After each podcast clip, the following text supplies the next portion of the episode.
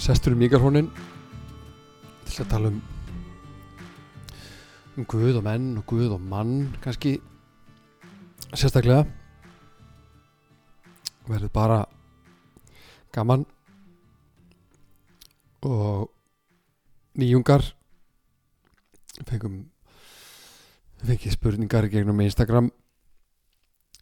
Eh, regningin okkar Guðmenn tvær spurningar sem ég ætla að leitast við að svara eða, eða tala um inn í restina.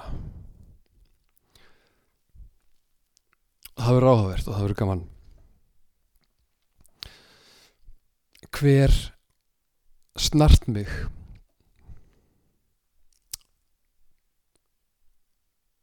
Sagan um konuna sem að þrengdi sér að Jésu í mannverðinni þar sem að þar sem að þrengslinn voru rosaleg þar sem að snertingin var algjör, allir voru að reyna að þrengja sér að Jésu hver vildi ekki komast nærri honum?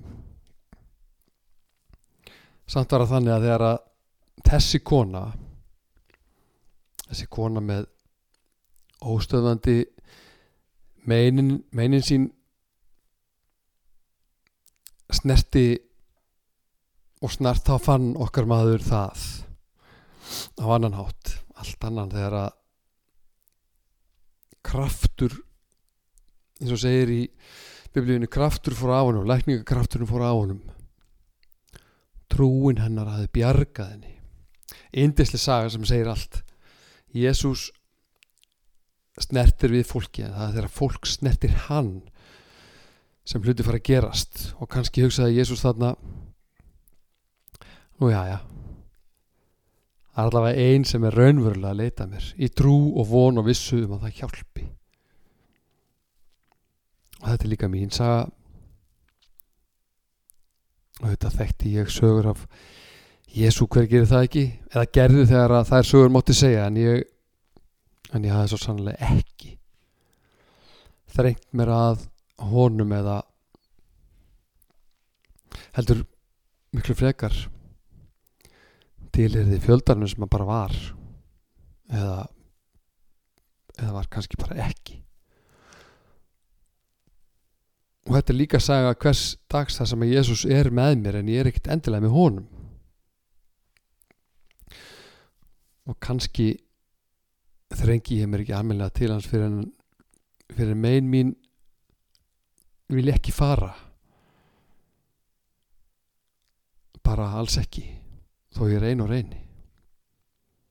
Ég einn mætti. Þegar Jésús verður þrautalending en ekki grundvöllurinn.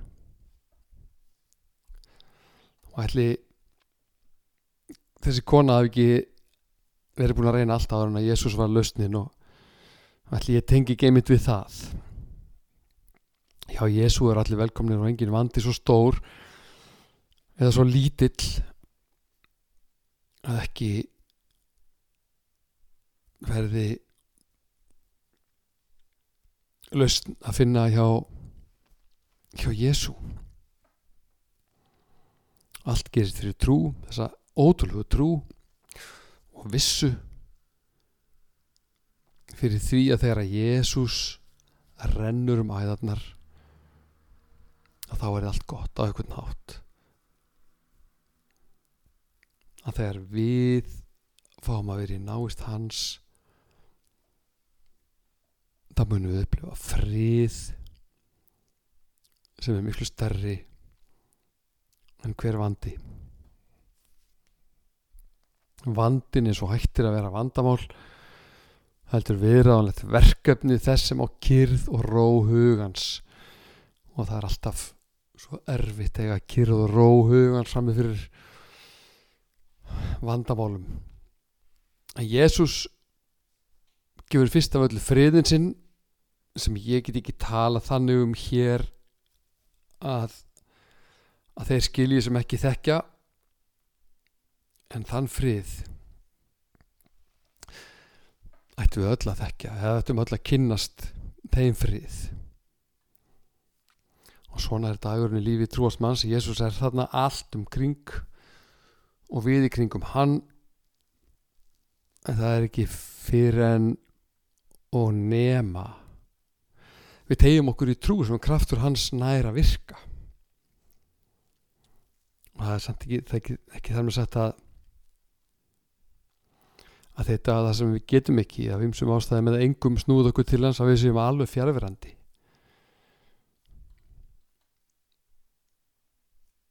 Jésús víkur ekki úr huga kristina þó að við sjálf ákveðum að hlusta döglega eða fókusir á annað um stund.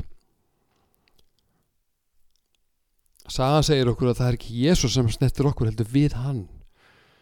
Og þó vissulega sé það í báður áttir náðu það almennt að vera í einhverja átt. Og líka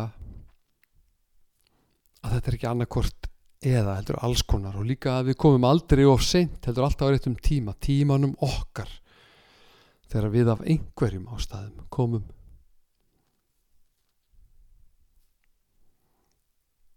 Að trúa. Lifa trú er ekki og verður aldrei hjarðhefðun og þessi saga finnst mér að vera ein staðfestingin um það Jésús mun snerta hvern og einn á mjög personlegan hátt og grunnur okkar sé grundvallar eins þess vegna og að mörgum öðrum ástæðum ættum við ekki að líta trú okkar smáum augum og reyndar ekki svo stórum heldur og annar að virki minni eða, eða minna virði. Virðið ákvarast aldrei að fólki öðru fólki, jábúið þó að fólk hafi mikla þekkingu og samfærikakraft og menn hafa öllum tímum talið sér vita sannleikan hinn eina sanna og sömur lagt það á sig. Tekið að sér að dæma þar út frá því og það hefur aldrei farið vel. Það hefur aldrei verið góð hugmynd. Jésús er málið og Jésús er nóg hann er sannleikur inn. Og þetta hlýtur að geta hljómað alls konar eirum þeirra sem ekki hafa trú. Virka svo rókafullt fyrir okkur sem að eigum trú þá blasir þetta við. Og það er bara þannig. Það er það sem við höfum lært, það sem við höfum numið. Og það er sem að gangan hefur kent okkur að Jésús er sannleikurinn og það er ekkit rókafullt við það. Því sorglega er að er samt að það þarf að minna okkur á þetta reglubundi eða, eða kannski er það gleðin. En konan áttu trú eða kannski, eða kannski var það bara þannig að vonin einn var eftir. Jafnvel örvending og, og nægilegt vonleysi til þess að leggja það sem eftir var í hendur almættisins sem hann lofar því að allt er gott Amen og ég tengi einmitt við þannig ástand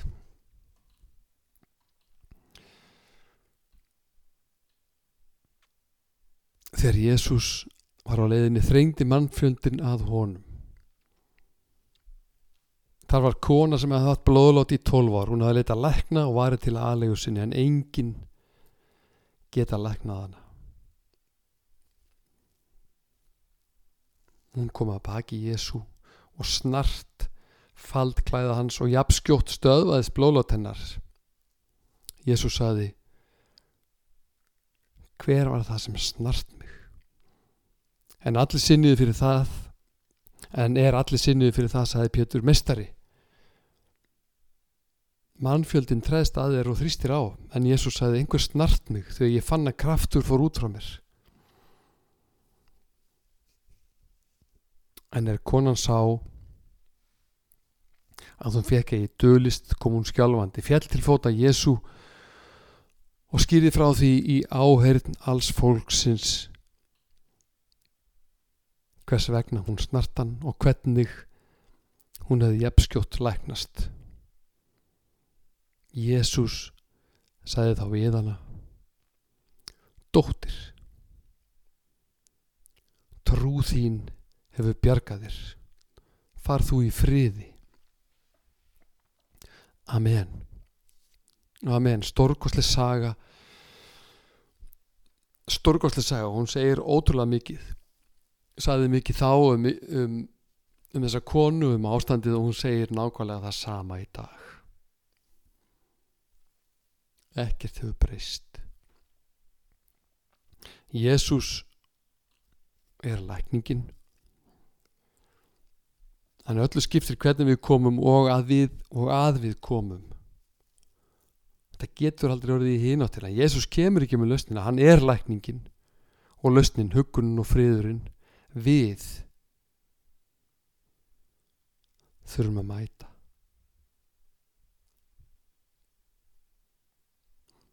Og við megum búast við kraftaverki þegar það gerist.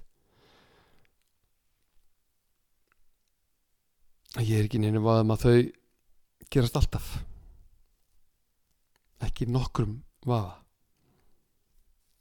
þó þau séu kannski ekki öll eins og hjá konun í sögunni því að því að Jésús mun alltaf hafa góð áhrif stundum í stóru strax en miklu oftar í litlu oftar og alltaf. Og svona ættu allir mínir dagar að vera þegar ég þrengi mér að Jésu og, og býð ekki eftir neinu eða neinum.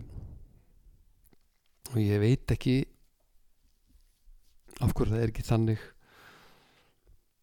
eða hvort ég er að býða eftir einhverju en það er augljóst.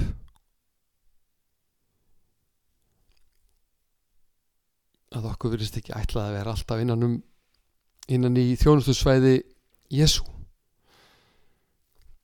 því miður en gott og vel hann er það bara og okkur er uppálagt að vera sífælt á leiðinni að það sé ferðalæð að það sé lífi trú löngunin og svo ákvörðunin um að koma. Og þá skiptir ekkert annað máli. Bara ekkert og aldrei hvaða við erum að koma eða hvers vegna við, fórum. Jésús veit að við erum ekki alltaf tengd en hann veit hann veit að ef við munum eftir honum meira segja þegar að við munum eftir honum óljóst að þá munum vera nóg að koma þannig til hans og snerta og verða snert. Elskið óvinni yðar. Amen Amen. Fylg skilabóð Annaðist tilbúð hafði ekki sést. Og hverjum öðrum en ruggluð manni geti dóttir slíkt í hug. Elskið óvinni yðar það er heldur en ekki verkefnið. Og frábært að gera það er rosalega erfitt. Í eigin mætti en byltingin hófst og hún stendur enni yfir. Kannski hefur fólk á öllum tími trúið því að að betur verið ekki gert heldur en verið er að gera þá. Og í dag trúa því margir að við vitum allt meira og minna háaðin í þeim sem að tella sér þess umkomna að dæma allt og alla. Vopnaður einhvers konar ofur trú á eigin yfirbröði ætlar alltaf yfirknæfa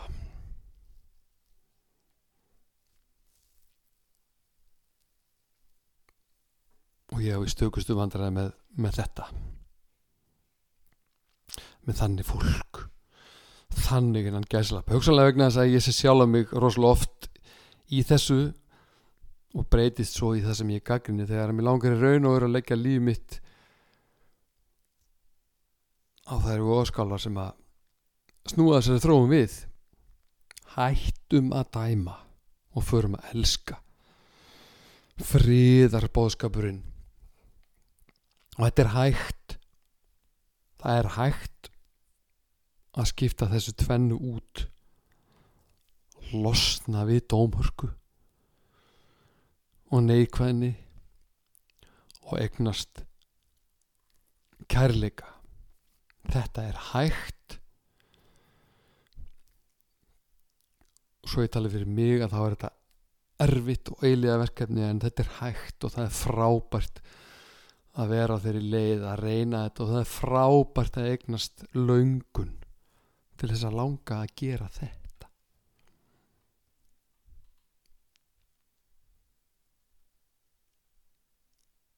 ekki síst að gera þetta þar sem það er næstum því ómögulegt. Fögnu því hvað við erum ólík. Komum fram við aðra eins og við viljum að komum fram við okkur. Baratan fyrir breytum heimi byrjar og endar í heimatúninu. Heima hjá okkur, hjá okkur hjá mér og hjá þér. Hvergi annar staðar getum við breytt heiminum. Og Jésús hann kom blaðskellandi með alls konar eins og þetta bóð og bóðum að elska aðra eins og sjálfa sig og ekki ástæðu lausu og það er, og það er engir viðaukar það er bara þannig. Þetta var bara svona.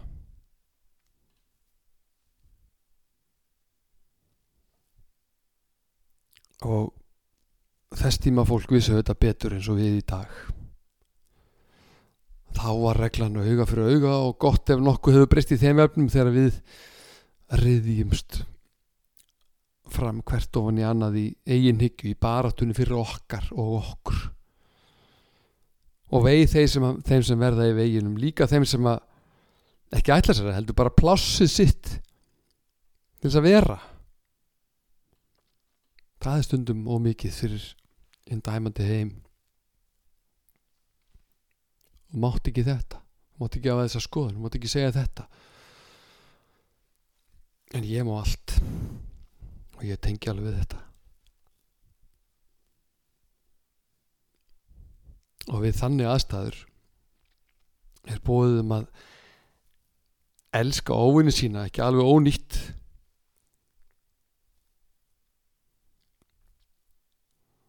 eða til að einblýn ekki bara sjálfa sig. Bóðum að, að leita upp í kærleikan fyrir lífinu, öllu lífi. Ekki síst því lífi sem er ólíkt því sem við sjálf höfum egnast það er ekkit mála að elska sig og sitt. Verkefnið er ekki að halda því áfram.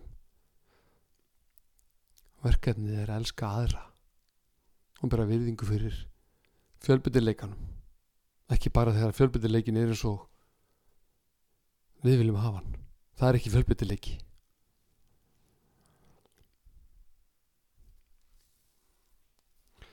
Kristið siðferði skiptir nefnilega máli. Og það er ekki bara eitthvað sem að var nöðsilegt frumbyggjum og, og villimannum í gamla daga. Það er að veldi sem kunni hvorki manna síðan ég kvenna og þekkti þau réttindi einn sem að þeir sterkustu settu verið öðrum en þeim sjálfum. Og Jésús kom þarna. Hann kom inn í þann heim. Og Jésús kemur ennin í heim sem er þarnast hans ánins að hafa um það nokt grunn og vissulega er allt batna, eiginlega allt en sumt ekki. Og það er eðluð okkar sem er vist spilt og eiginhagsminn á sinnað og ekki að undra að Jésús með sín fyrðu tilbóð hegi stundum eitthvað undir högg að sækja.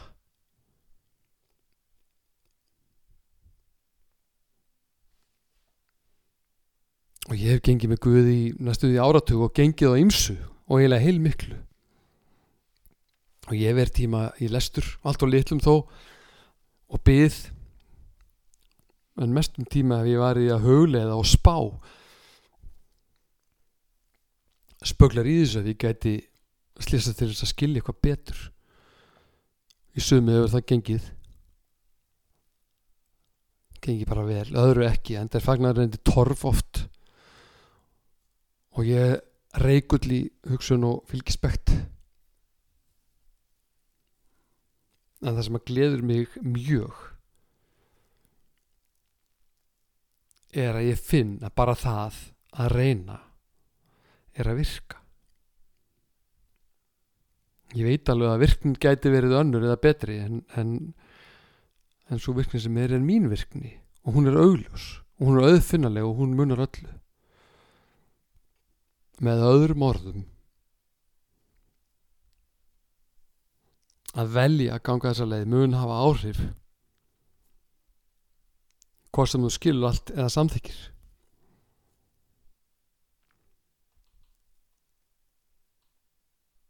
og það er, það er mér talsveit fjarlægur veruleiki þó að það sé góð hugmynd. Auðvitað, það elska óvinni sína.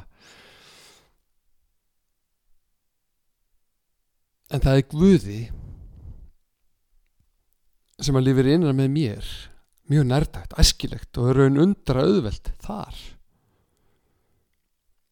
bara þann er ekki við menn heldur mann við mig sjálfan, okkur sjálf og alveg víst að þar munum við hafa þann sigur sem að við viljum. En meira að segja einhver stundar ósigur Guðs mun ekki skemma eða stöða það verk sem að hafið er. Guði ennum ekkert um megn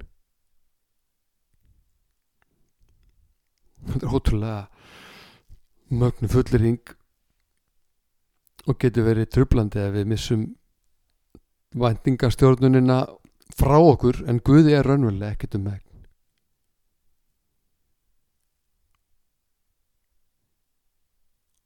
Og þetta ekkert þýðir ekkert minna en það. Og þegar fólk fór að treysta á hann reyndar eftir að hann hafi gert eitthvað áþræfanlegt þá var Guð þannig Guð í lífi fólks. Þessi sem hann getur allt. Og þetta hefur lítið breyst. Við viljum helst sjá kraftaverkin áður en við tökum trú. Og handin er að kraftaverkin munum láta sér stand, á sér standa í lífið þess trúlösa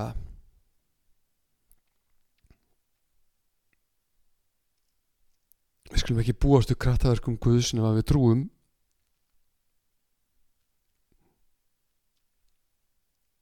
Bæði við sem einstaklingar eða samfélag og þá er stundum stutt í niðurstöðuna. Hey, Guð er ekki til. Jésús hefur kent kynnslóðanum að elska óvinni sína og alltaf hefur verið þannig að þeir sem að gera það þeir þykja alveg förðulegir sem gæti þá þýta hini síðan normal.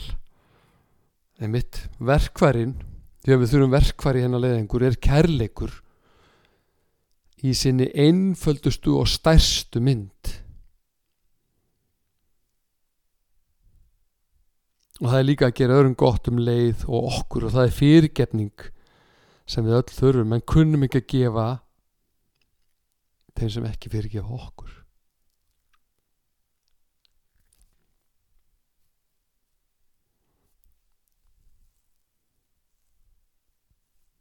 Jésús er einstakur.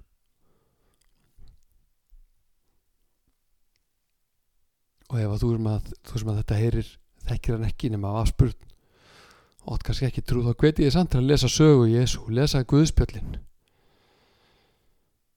maður var til, það efast enginn um það lengur. Debatið stendur ekki um það. Lífið sem manns var magnað. Og áhrifin já við erum enn að tala um hann og, og trúum enn á hann. Miljörðum saman hann gefur mig ótrúlega bóðum allt, um allt annað, um annað líf allt aðra hugsun hugsun og hæðun sem er sem er eiginlega ekki nokkuð leið að lifa til fullnustu. Samt er þetta aldrei kröfur. Og hver einsti dagur það sem að okkur langar að eignast það sem hann bóðar er fullkominn dagur. Til einmitt þess að eignast líf, fullt líf í kærleika. Jafnvel þó dagurinn sé dagurinn þar sem okkur finnst lítið ganga. Eina leiðin ég held að við séum öll samáluð um það sem að trúum og, og freystum til þess að breytika kristna trú eina leiðin er því miður að gefa eftir stjórnina og eignast þá miklu betri stjórn á öllum sviðum.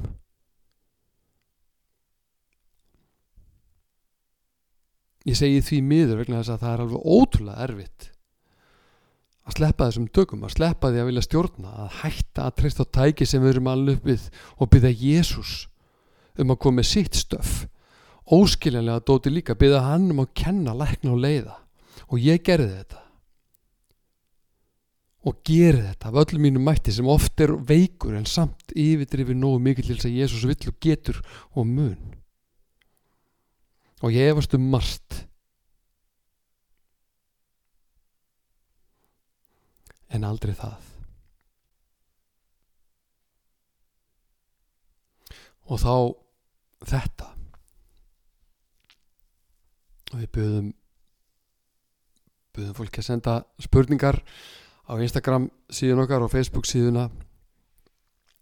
Til mín. Eitthvað sem ég geti huglitt hérna og talað um. Út frá því sem að ég trúi. Og fengum tvær. Og það er eindislegt og það er eindislegt er Guð til? Hvernig get ég vita það? Og er ekki oft ef í orðinu trú? Annars væri þetta meira sannfæring. og frábæra pælingar. Fyrir mér er Guð til og heimsbyggilega svari lítur þá að vera já. En svo segja aðrir að það sé ekki til og, og hver er ég að segja að það sé ránt reyndar er ólíklegt að við séum endalist að ræða eitthvað sem er ekki til en það er bara sniður hinsbyggilegur orðarleikur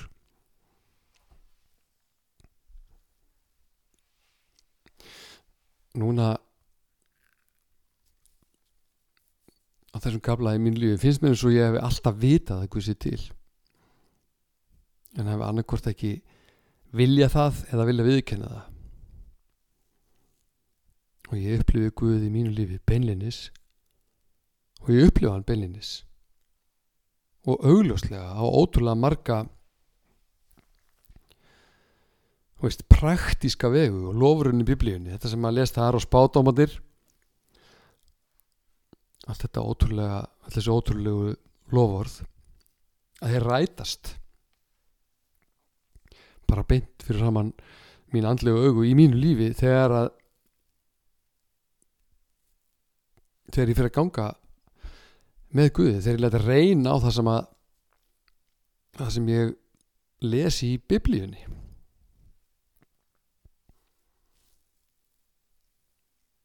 þannig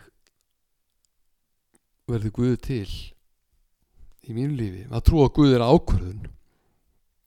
Það er bara þannig. Ákvörðun sem að hverju veit tekur áður en trúur til. Og það er þetta magnað. Og það gerist ekki öfugt alltaf að mínu viti við ákveðum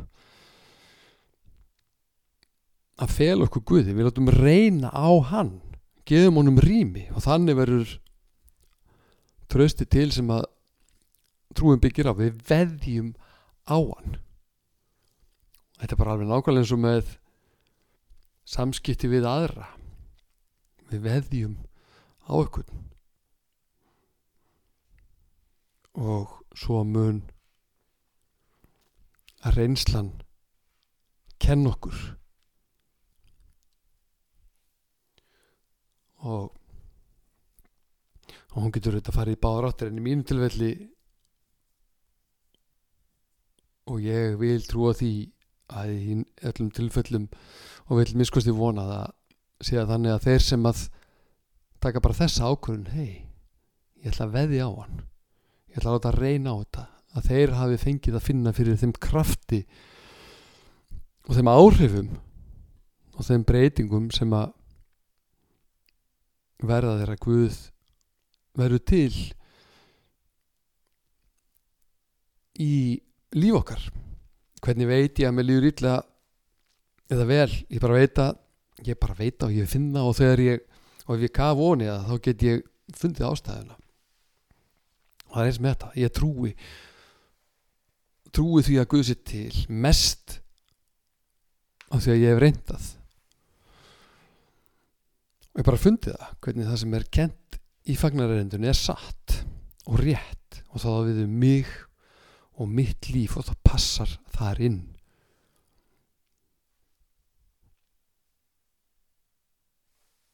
Og trú er fyrir mér þess að bæði sannfæring sem ég finnst gott sannfæring og vonum eitthvað sem er ekki hægt að sanna eða eða gefa öðrum.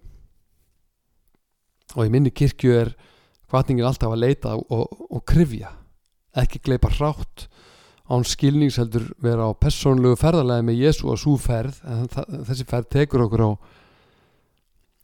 á á, á staði þar sem að við efumstum eitt og stundum flest. Hann er rosalega merkilega hann er merkilega útbreytur miskilningurinn um að þeir sem að trúa skuli vera viljulegs verkfæri blind og leiðutöm og jú það er fyrir mig tenging millir trúar og efa. Allavega þannig fyrir mig að evi skadar ekki heldur geti verið einn besta byrtingamind þekkingarleitar.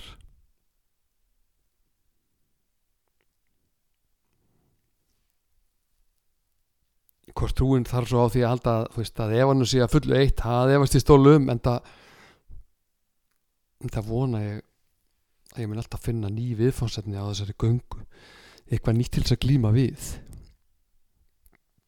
Og þannig hefur það verið frá upphafi. Ég er aldrei konu á leðarenda og þegar ég finn eitt svar þá er ný spurning í svarinu. Og þannig heldur þetta áfram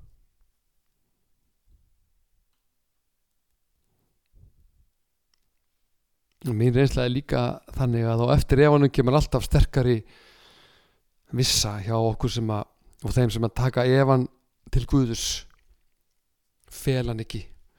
Þetta eru bara ekta. Vá Guð, ég er bara efast. Nú trúi ég ekki alveg þessu og eitthvað. Tökum hann til Guðus, til biblíunar og bænarinnar. Og það er einhvern veginn þannig að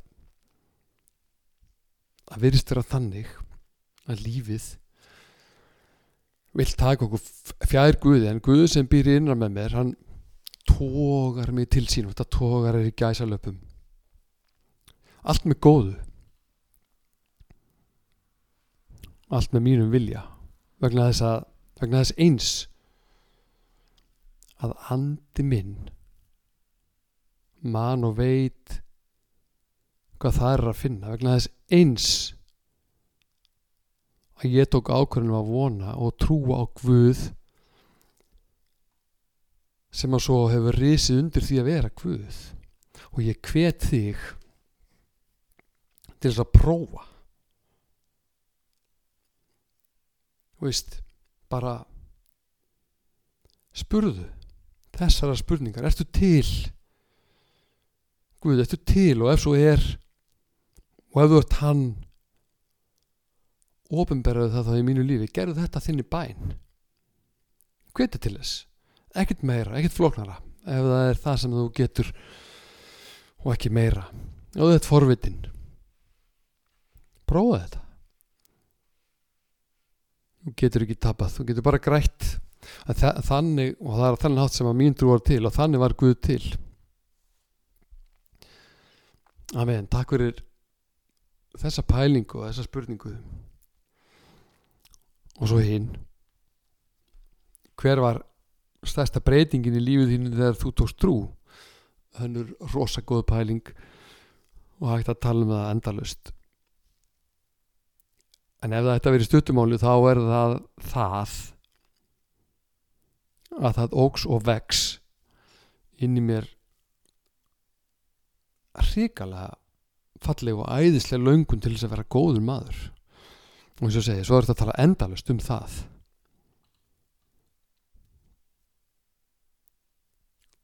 Og í aðeins lengra máli þá hefur allt breyst á vissan hátt. Bara heila allt. Guð með mér nefnilega allstaðar líka þegar ég er í rugglu og vesenni og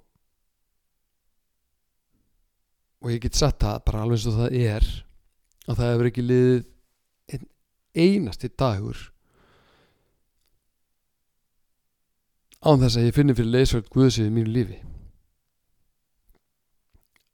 Það er bara þannig og ef það er ekki allserjar breyting þá veit ég ekki hvað. En fátt breytist strax og sund er óbreytt en allt fór auknu en að stað. Og þannig er það ennþá. Og það er ekki alltaf auðveld en með tímanum er ég að læra að elska þessu umbróti í mínu lífi. Og það breytist líka að hluti sem að áður gerði með beinlins ógagn missa mátt og ég finn og þetta er bæðið auðvelt að segja og finna að ég hef eignast þarna eitthvað sem mun hjálpa. Þetta eitthvað já, þarna eitthvað sem mun hjálpa mér að verða betri og verða líkar í Jésu dag frá degi. Reyndar með fáralegu hlýðaskröfum hinga á þongað og þetta er, þetta er markmið að verða líkar í Jésu og fá að verða alltaf meiri umbreytingar en það. Og ég hef fengið rosa margt losna frá mörgu sem ég þarf og þurfti en ég veit, en ég veit líka að það er það er svo miklu meira uh, til og framundan og, og fyrst kendi það mér að vera óanað með mig og mína gungu síðar og núna hefur trúin kent mér að elska sjálf mig. Og það er rosalegt. Það er óbáslega mikið og það er óbáslega stort og það er rosalega breyting. Og hann er líka kent mér að fyrirgefa og ég reyni það með erfiðismunum og þetta er allt nýtt. Og þetta er allt, allt óbáslega breyting en þetta er dásalegt ég get talað um þetta dögum saman en, en það lítur að vera laungunni meira af Guði og minna mér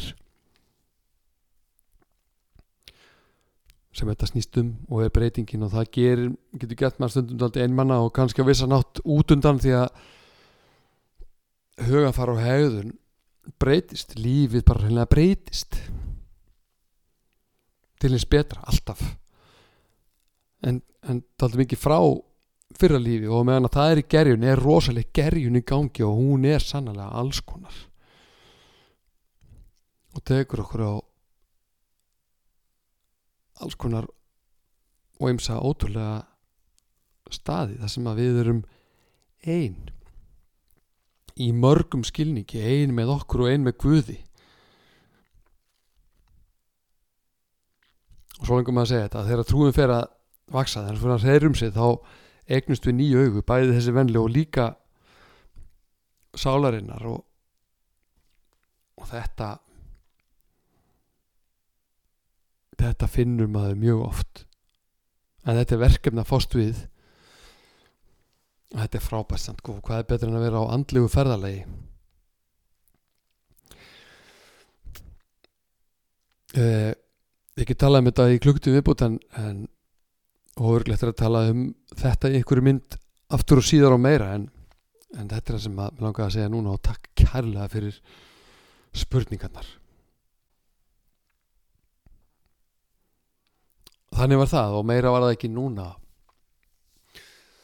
Mér líði fallega en undarlega eins og oft mest fallega og ég finn fyrir þakklæti og ég finn fyrir gleði að mig að sitta hérna og og rausa um þetta. Algjörlega frábært. Og takk fyrir að lusta það munar svo sannlega um þig. Ég ætla að byggja að endingu og ég hveti til þess að vera með og ég hveti til þess að loka augunum og, og lefa Guð að tala til þín því að hann mun tala til þín og, og ég hveti líka til þess að byggja sjálf eða sjálfur. Það mun skipta öllu máli. Takk Jésús takk Jésús fyrir þennan dag og takk fyrir þessa stund. Takk fyrir það sem að þú gerir dróttir minn í okkar lífi. Ég byrðum að mæta okkur öllum. Þú þekkir okkur dróttir minn. Þú þekkir verkefnin okkar þú þekkir plúsana og mínusana dróttin þú þekkir kvíða þar sem hann er og sorg þar sem hún er og erfileika dróttin minn líkanlega og andlega erfileika og vilt þú koma dróttin með þína lækningu og þína lausni dróttin og núna þegar að kvíði og ræðsla eru víða vilt þú koma með öryggi dróttin minn og frið og vissuna um að allt verður í, í góðu. Drottin geða okkur visku til þess að velja þig drottin minn. Að gera þig að grunninum í okkar lífi. Halleluja drottin meira þér drottin minn og minna af mér. Takk Jésús Takk Jésús Amen